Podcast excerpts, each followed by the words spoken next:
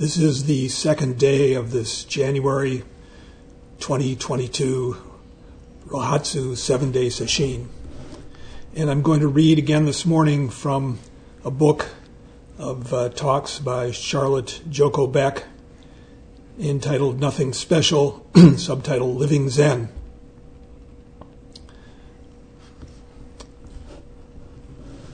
Don't know if I mentioned yesterday that Joko was uh, Zen teacher at the uh, Zen Center of San Diego.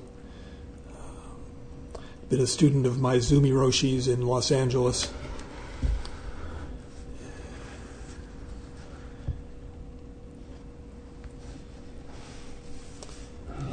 no longer alive, but uh, her words sure are.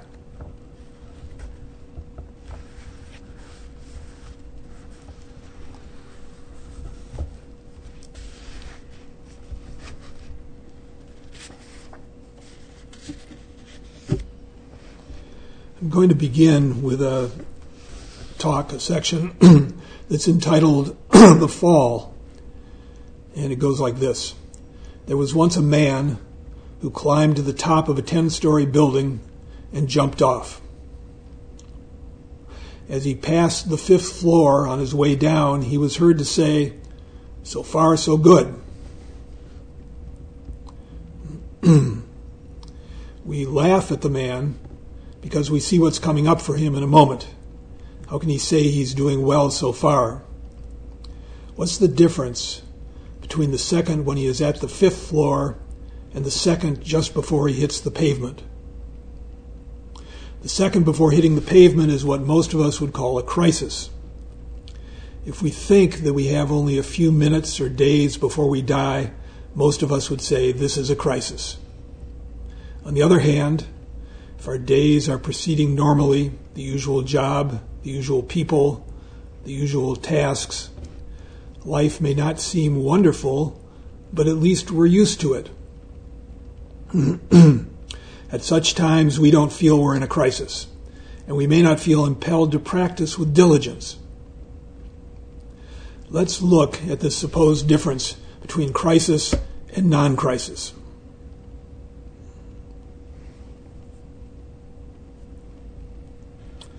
Sesshin is an artificial crisis. When we commit ourselves to a retreat, we have to stay and struggle with a difficult situation. we do, and everyone with us does.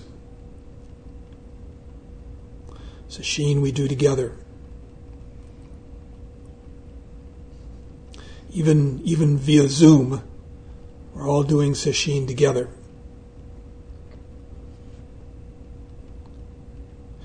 By the end of the retreat, most of us have gone through the crisis, at least enough so that we see our life somewhat differently. It's sad that we don't understand that each moment of our lives, drinking a cup of coffee, walking down the street to pick up a paper, is it. Why don't we grasp that truth? we don't get it because our little minds think that this second that we're living has hundreds of thousands of seconds that preceded it and hundreds of thousands of seconds still to come, so we turn away from truly living our life. it's that old been there, done that.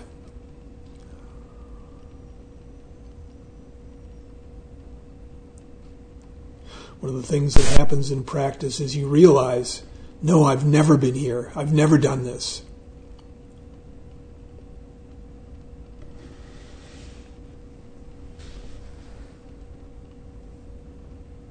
She says, instead, instead of grasping the truth that this moment is it, instead of living in this moment, instead, what we do, instead, we do what human beings spend all their time doing, which is a complete waste of time. We try mentally to scheme so that we will never have to suffer through a crisis.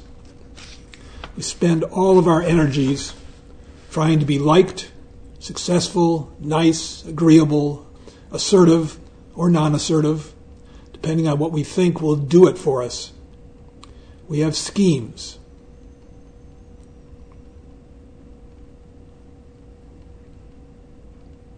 Most of our energies go into these schemes as we try to handle our life so that we never hit the bottom.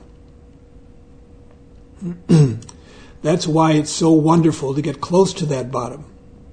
That's why people who are seriously ill or who have a devastating circumstance in their li- lives often wake up. There was a, uh, in the 19th century, the 1800s, a British clergyman named Sydney Smith who said, There is not the least use preaching to anyone unless you chance to catch them ill. it's the nature of setbacks that they allow us to break out of this sense that everything is going to go along the way it's always gone. We can afford to coast, put ourselves on automatic pilot, and indulge in our favorite thing, which is scanning the horizon for threats and rewards.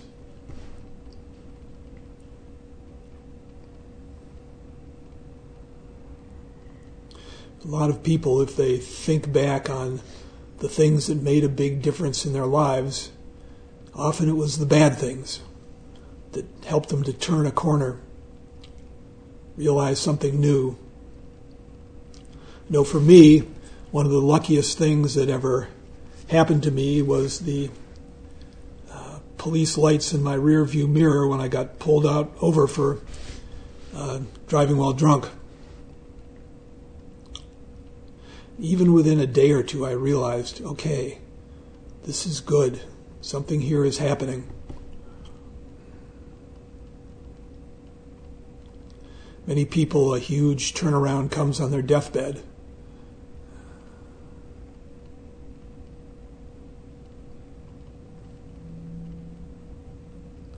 We're all headed towards our deathbed.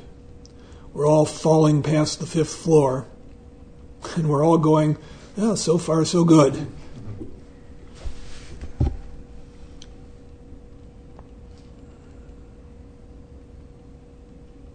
This business about uh, the various strategies that we try, being, trying to be liked, trying to be successful, nice, agreeable, assertive or non assertive, depending on what we think will do it for us.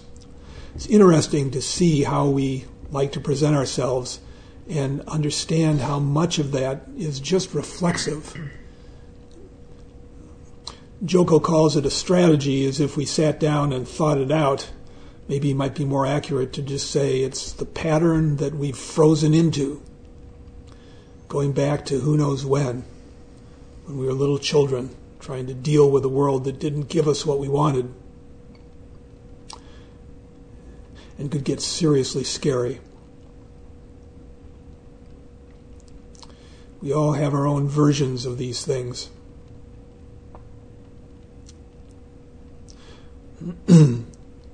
One that she doesn't mention is is zoning out. For a lot of people, that's their that's their escape mechanism. Just stop feeling.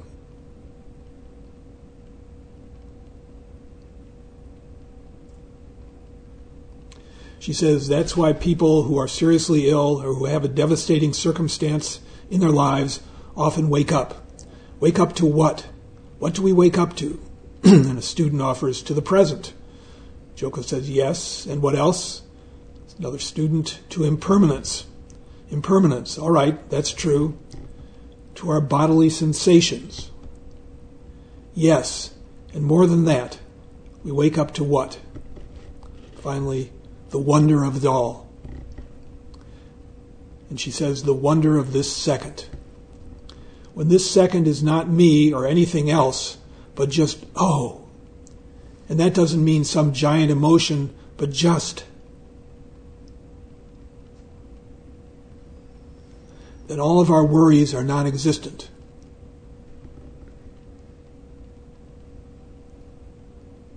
This is what we can access in Sesshin so much more easily, especially as the days go on.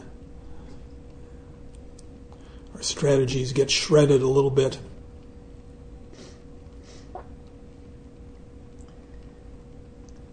People often comment about how long it takes them to settle in, uh, in terms of days with a sesshin, but also just uh, in a round or a new block of sitting.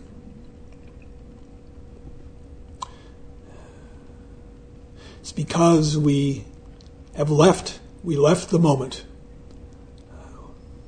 Get up off the mat. It's so easy to go back into our automatic habits. It's really what we're working on. It's one of the reasons Sesshin is so wonderful because we make this effort all day, all night. Doesn't have to be tortured. Don't have to twist ourselves into a knot just have to be awake. have to be aware. It's the simplest thing. It doesn't require uh, any kind of strain.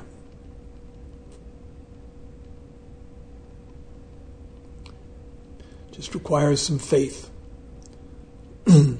faith in the process, faith in the, faith in the practice, faith in ourselves.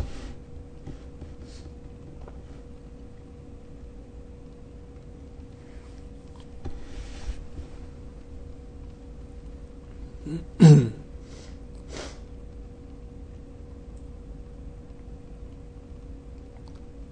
there's just this, and then all of our worries are non existent. But usually we only have such a realization, we have such a realization only when we are pressed hard enough that our mind is pulled into the present moment. Then we can forget all our schemes of fixing ourselves, somebody else, or circumstances. this is one of the reasons why uh, people climb mountains. remember reading, uh, oh, Jon Krakauer. Yeah, Jon Krakauer, the name of the book, Into Thin Air, I think. Um, just uh, some of the some of the people who summited Mount Everest. This book accounts a disastrous trip up Mount Everest where a number of people died, including the group leader. But the people who are just addicted to mountain climbing, what it, what it offers is it requires concentration that's so close and intense. You have to live in the moment. You have to be thinking about nothing but your next handhold, your next footstep, A lot of people whose lives are miserable can overcome that when they're facing some sort of really, really tough challenge. Probably why a lot of us like Sesshin, tell you the truth. But it's interesting because being totally present is always available. It's just that we need something, evidently, in the beginning anyway, to come in from the outside and force our nose to the grindstone.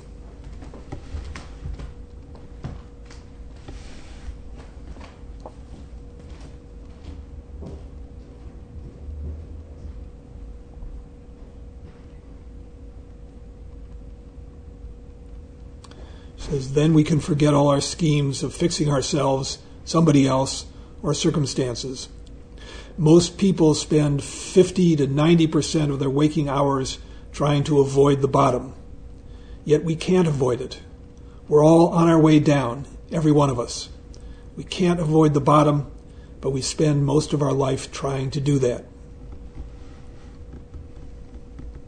Waking up means realizing that our situation is hopeless and wonderful. There is nothing for us to do except simply to live this second. When we're in crisis or in sesshin, we may not wake up fully, but we wake up enough so that the way we see our life shifts. We realize that our usual maneuvers, worrying about the past, projecting an imaginary future, don't make sense. They waste precious seconds. That's the point. Every second is it.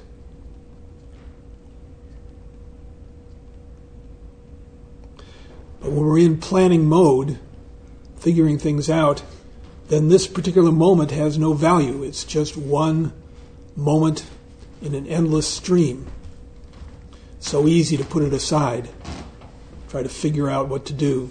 And sometimes we need to do that. Sometimes there's planning that has to be done. But I think the point is clear to everyone that our planning is way, way, way out of control. It's like we could say that uh, social media is pleasant or an iPhone is pleasant or whatever, but but when it takes over our life, not so good.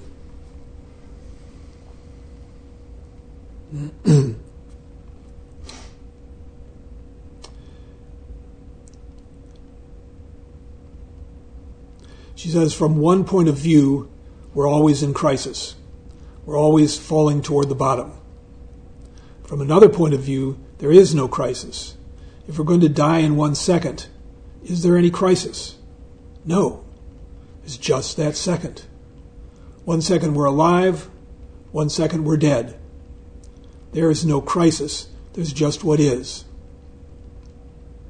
But the human urge to do the impossible keeps us mucked up. and that urge is extremely powerful when it comes to something like death or physical injury. We weren't programmed by evolution to necessarily live in the present. It doesn't help get our genes into the next generation. From the point of view of passing our genetic makeup on, our being happy is of little value. Our being connected to reality. So, in a way, we're swimming upstream trying to find a way to live that we've forgotten.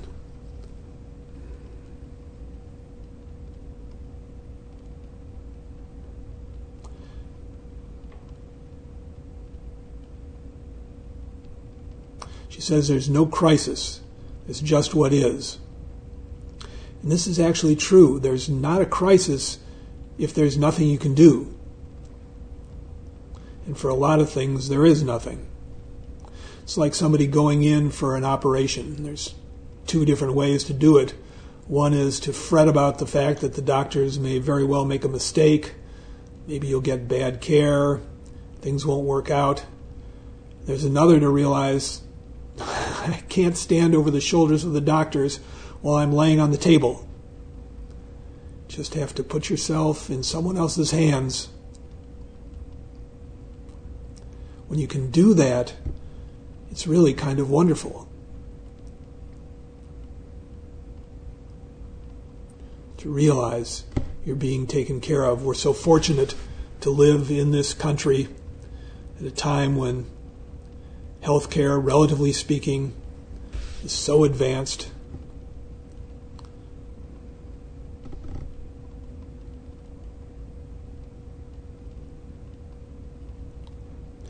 spend so much time with worry. It doesn't make us bad people. Not advising people to worry about how much they spend worrying.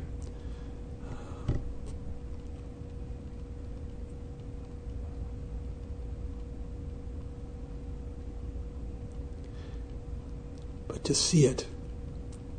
when you see it, you can let it go so much of the uh, stressing that we do, so much of the leaving the moment that we do is done unconsciously. We don't see it happening. It happens so quick.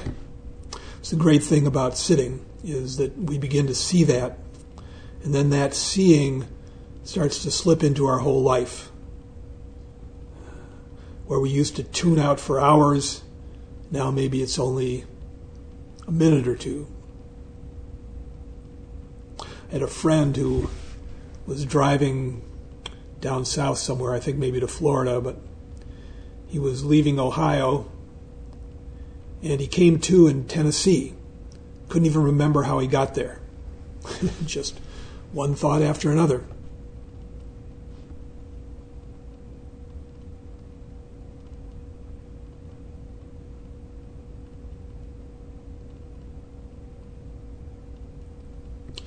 Spend our lives trying to avoid the unavoidable. Our energies, our emotions, our projects go into making money, being successful, having everybody like us, because we secretly believe that such things will protect us. One of our most powerful illusions is that being in love can give us real protection.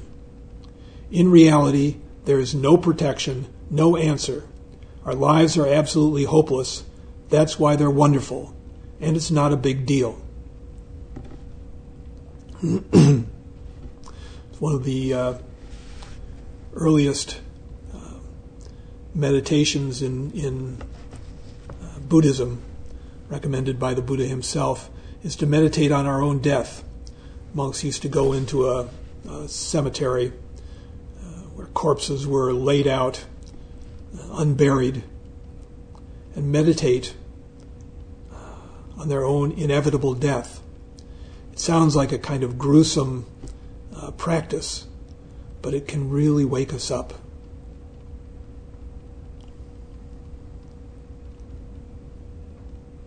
For the Buddha, it was seeing the inevitability of death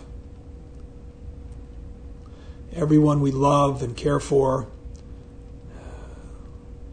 family, mother, father, wife or husband, children all of us pass away. How can we live as if that weren't true? Of course, for the Buddha, that spurred his practice, spurred his journey and in the end brought him to his great awakening.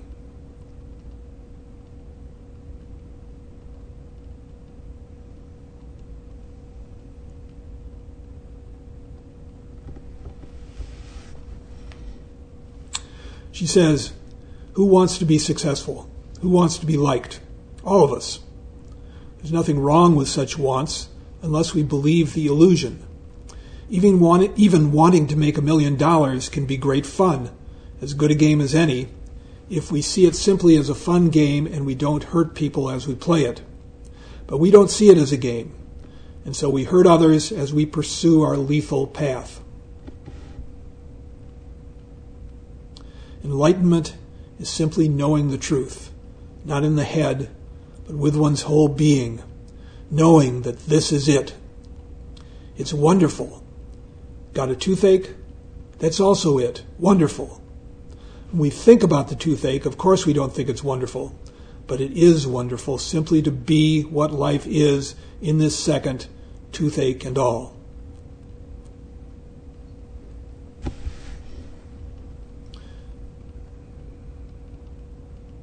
The verses of the faith, on the faith mind, the third patriarch says, The great way is not difficult for those who do not pick and choose.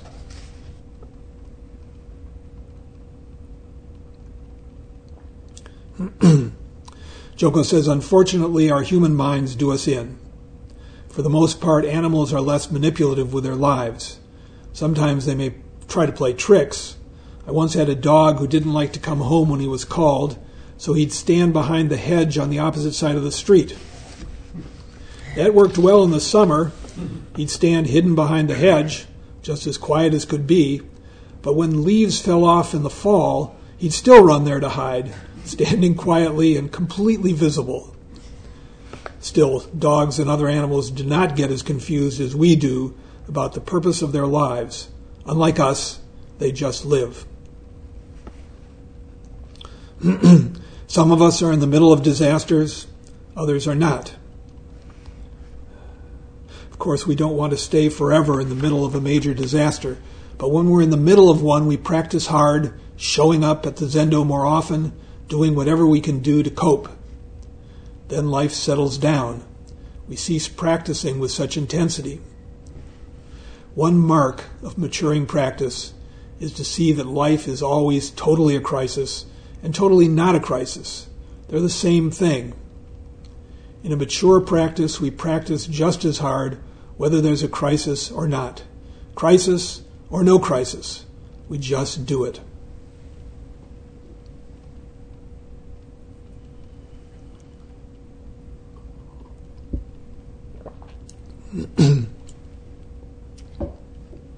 Nothing is really solved until we understand that there is no solution.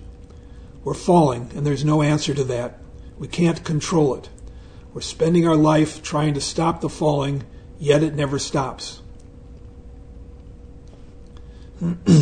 there's no solution, no wonderful person who can make it stop, no success, no dream, no anything can make it stop. Our body is just going down.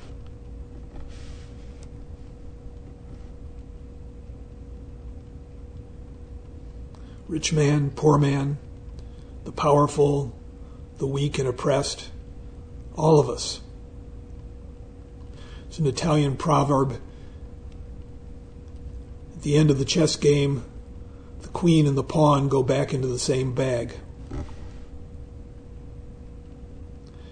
Joko says, The fall is a great blessing. If someone announced a pill that would cure death and allow us to live forever, that would be a true disaster. Picture yourself in 6,000 years still thinking the same old thoughts. With a cure for death, the whole meaning of being on this planet would change. And where would we put the new babies being born? All of us are aware of aging gray hairs, wrinkles, twinges, from the time we are conceived, we're dying. When I notice such signs, I don't rejoice. I don't like them any more than you do. Still, there's a big difference between disliking change and trying frantically to stop it.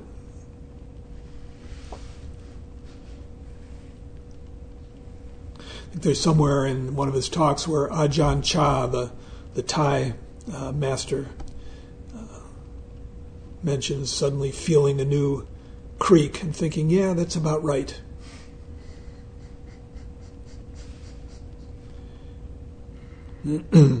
I look at my hands and remember when I first saw them, they were my grandfather's. and now I've got them. Sooner or later, we realize that the truth of life is the second we are living. Just this second we are living no matter whether that second is at the ninth floor or the first. In a sense, our life has no duration whatsoever. We're always living the same second. There's nothing but that second, the timeless present moment. Whether we live the second at the fifth floor or right over the pavement, it's all the same second. With that realization, each second is a source of joy.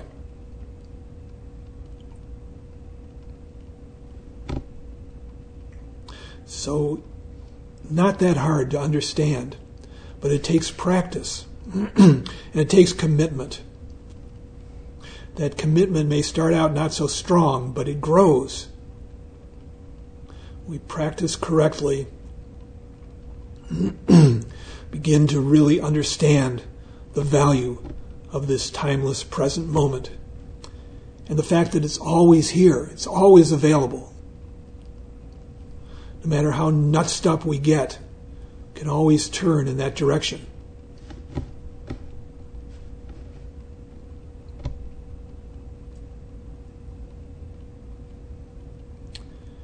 Joko says, without that realization, each second is misery. In fact, we often secretly want to be miserable. We like being at the center of a melodrama. Most of the time, we don't think there's any crisis. So far, so good. Or we think the crisis is the fact that we don't feel happy. That's not a crisis, that's an illusion. So we spend most of our life attempting to fix this non existent entity that we think we are. In fact, we are this second. What else could we be? And this second has no time or space.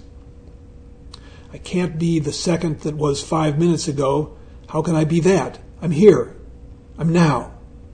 I can't be the second that's going to arrive in 10 minutes either. The only thing I can be is wiggling around on my cushion, feeling the pain in my left knee, experiencing whatever else is happening now. That's who I am. I can't be anything else. I can imagine that in 10 minutes I won't have a pain in my left knee, but that's sheer fantasy. I can remember a time when I was young and pretty. That's sheer fantasy, also. Most of our difficulties, our hopes, and our worries are simply fantasies. Nothing has ever existed except this moment. That's all there is. That's all we are. Yet most human beings spend 50 to 90% or more of their time in their imagination living in fantasy. Each of us knows the truth of this. People who practice know it better than others. Maybe the first fruit of practice, sitting down on the mat and finding out what's going on upstairs. we think about what has happened to us, what might have happened, how we feel about it, how we should be different, how others should be different, how it's all a shame, and so on and on. It's all fantasy, all imagination. Memory is imagination. It's the nature of memory. Every memory that we stick to devastates our life. Of course, the key thing is sticking to it. It's, it's not that we never remember everything, anything. But memory takes us out of this moment, takes us out of our life. Practical thinking, when we're not clinging to some fantasy but just getting something done, is another matter. My knee hurts, perhaps I should investigate treatment for it. The thoughts that destroy us are the ones in which we're trying to stop the fall and not hit bottom. I'm going to fix him. I'm going to fix myself. Or I'm going to understand myself when I finally understand myself, I'll be at peace, and then life will be all right. No, it won't be all right. It will be whatever it is, just this second, just the wonder. As we sit, can we sense this wonder?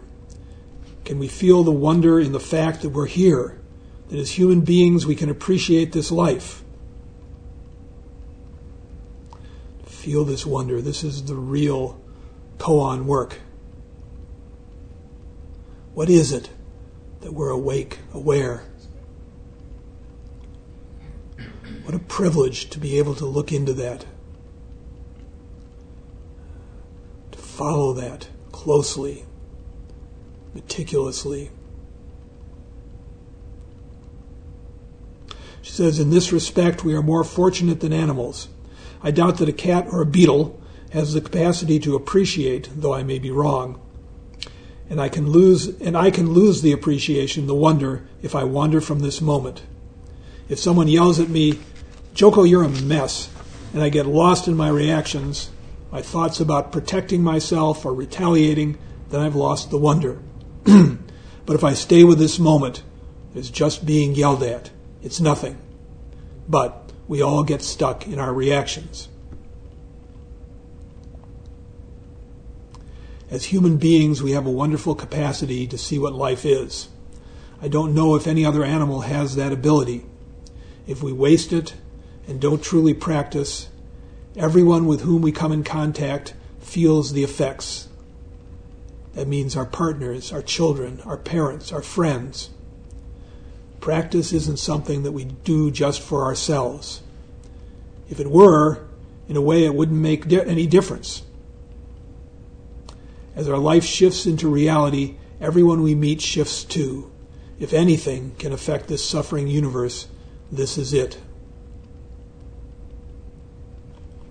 What, what more, what better thing can we do from the people that we see every day than to be present?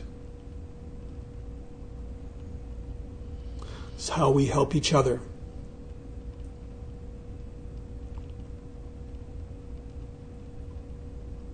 remember coming home from a sesshin once, and uh, my son was a sullen teenager at the time, and uh, can't even remember what was said, but uh, remember walking into the room and he made a remark meant to offend me, and it just washed right across. It's just so so okay.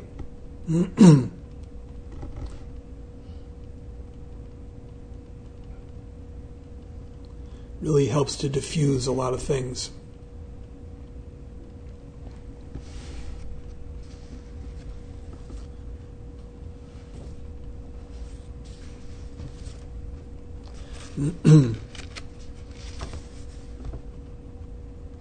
we have uh, a little bit of time left, and I'm going to read from a, another shorter section. It's entitled Simple Mind. The only mind that can sense life in a transformed way is a simple mind. The dictionary defines simple as having or composed of one part only. Awareness can take in a multiplicity of things, just as the eye can take in many details at once, but awareness itself is one thing only.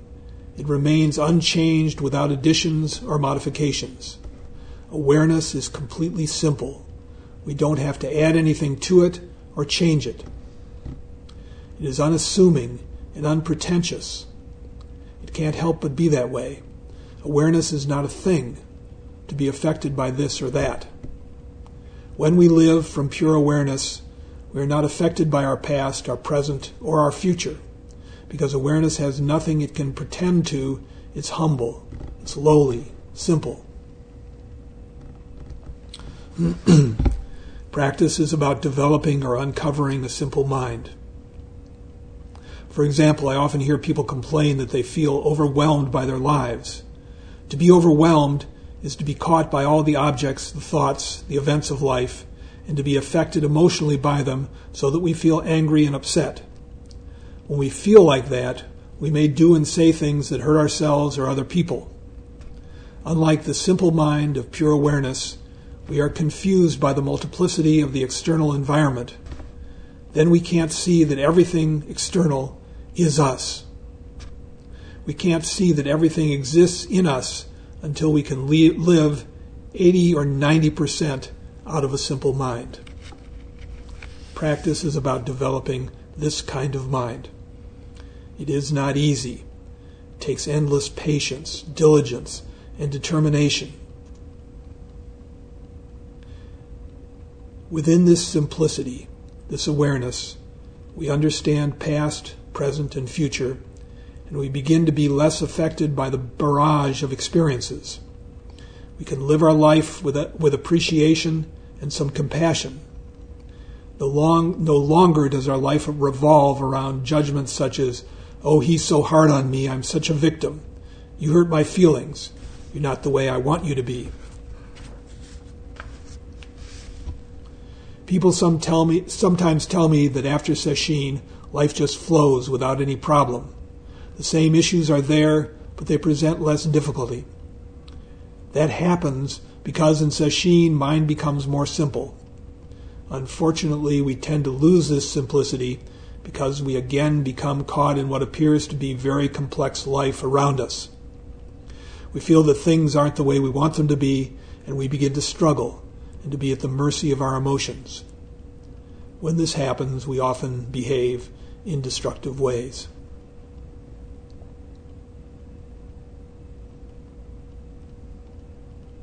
The longer we sit, the more we have periods, at first brief, then longer, when we sense that we don't need to be opposed to others, even when they are difficult. Instead of seeing them as problems, we begin to enjoy their foibles without having to fix them. For example, we can enjoy the fact that they're too silent, or they talk too much, or they put on too much makeup. To enjoy the world without judgment is what a realized life is like. It takes years and years and years of practice.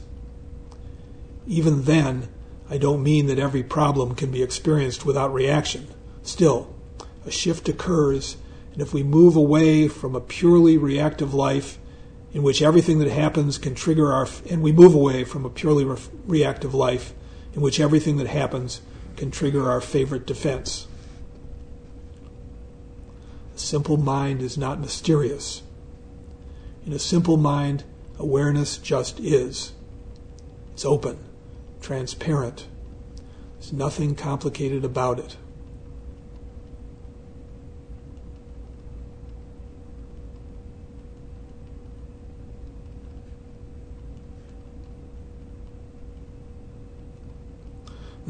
Ramana Maharshi, uh, Indian sage, said we can't see reality, which is completely simple, without ourselves being completely simple. And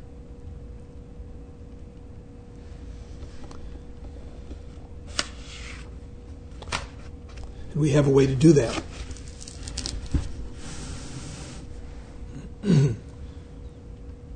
So let's stop now and recite the four vows.